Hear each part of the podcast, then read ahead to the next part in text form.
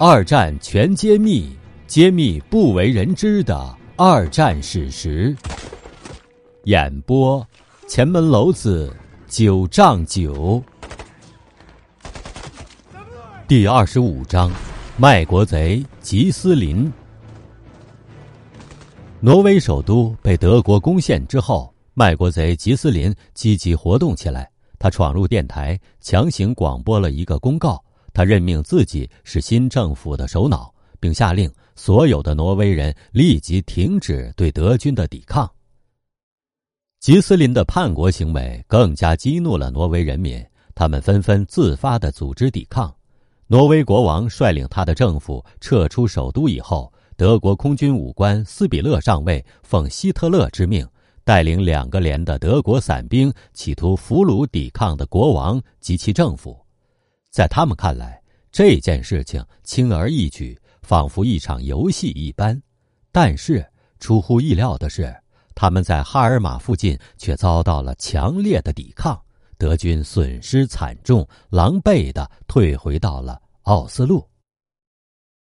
四月十号，德国公使伯劳耶博士奉命单枪匹马从奥斯陆出发去见挪威国王，他遵照训令行事。对挪威国王实行了谄媚和威胁并用的手法。他说：“德国希望能够保持挪威王朝，我们所要求的只不过是要挪威武装部队放下武器而已，并威胁说，对德国军队进行抵抗是愚蠢的，这只会造成对挪威人民的无意的屠杀。”他要求挪威国王批准吉斯林政府，并且。国王要回到奥斯陆去。挪威国王哈康是一个坚贞不屈的人，不畏强暴。他不肯任命以吉斯林为首的政府，严正拒绝了希特勒的无理要求。当天晚上，他从附近乡村找到一个和外部世界保持联系的唯一工具——电力微弱的一部小电台，发出了挪威政府对强大的纳粹德国的挑战。挪威国王宣告，挪威绝不接受德国的威胁，并号召只有三百万的挪威人民起来抵抗侵略。四月十一号，卖国贼吉斯林的一个密使伊尔根斯上尉又来劝说挪威国王返回首都，他保证吉斯林一定会效忠国王，但是国王以无言的轻蔑拒绝了他的建议。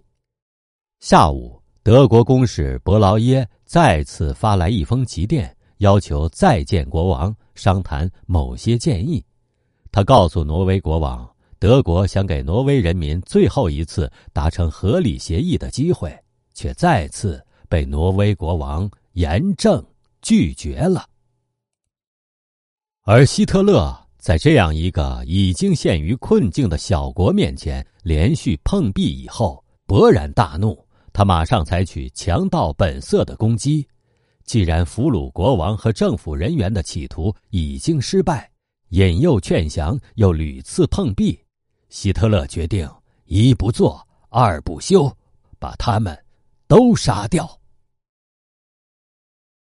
您正在收听的是《二战全揭秘》，下一章请听：德军再一次打错了算盘。